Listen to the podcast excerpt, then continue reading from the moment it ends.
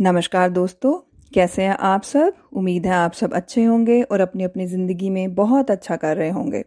आज मैं आपके साथ एक और कविता साझा करने जा रही हूँ, जिसका शीर्षक है दिल के रिश्ते।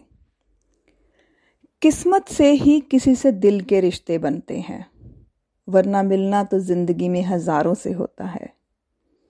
दिल के रिश्ते तो दिल से ही निभाए जाते हैं, इस पर उंगलियाँ ना उठाया करो।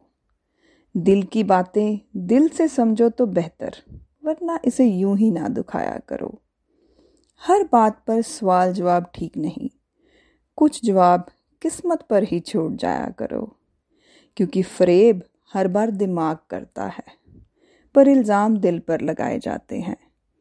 ये बेचारा दिल भी कब तक संभलेगा? इस पर इतने इल्ज़ाम क्यों लगाए जाते हैं? चाहे तुम जो भी कह लो, फिर भी। दिल के रिश्ते तो दिल से ही निभाए जाते हैं। तो हर रिश्ते की बुनियाद दिल से ही होती है।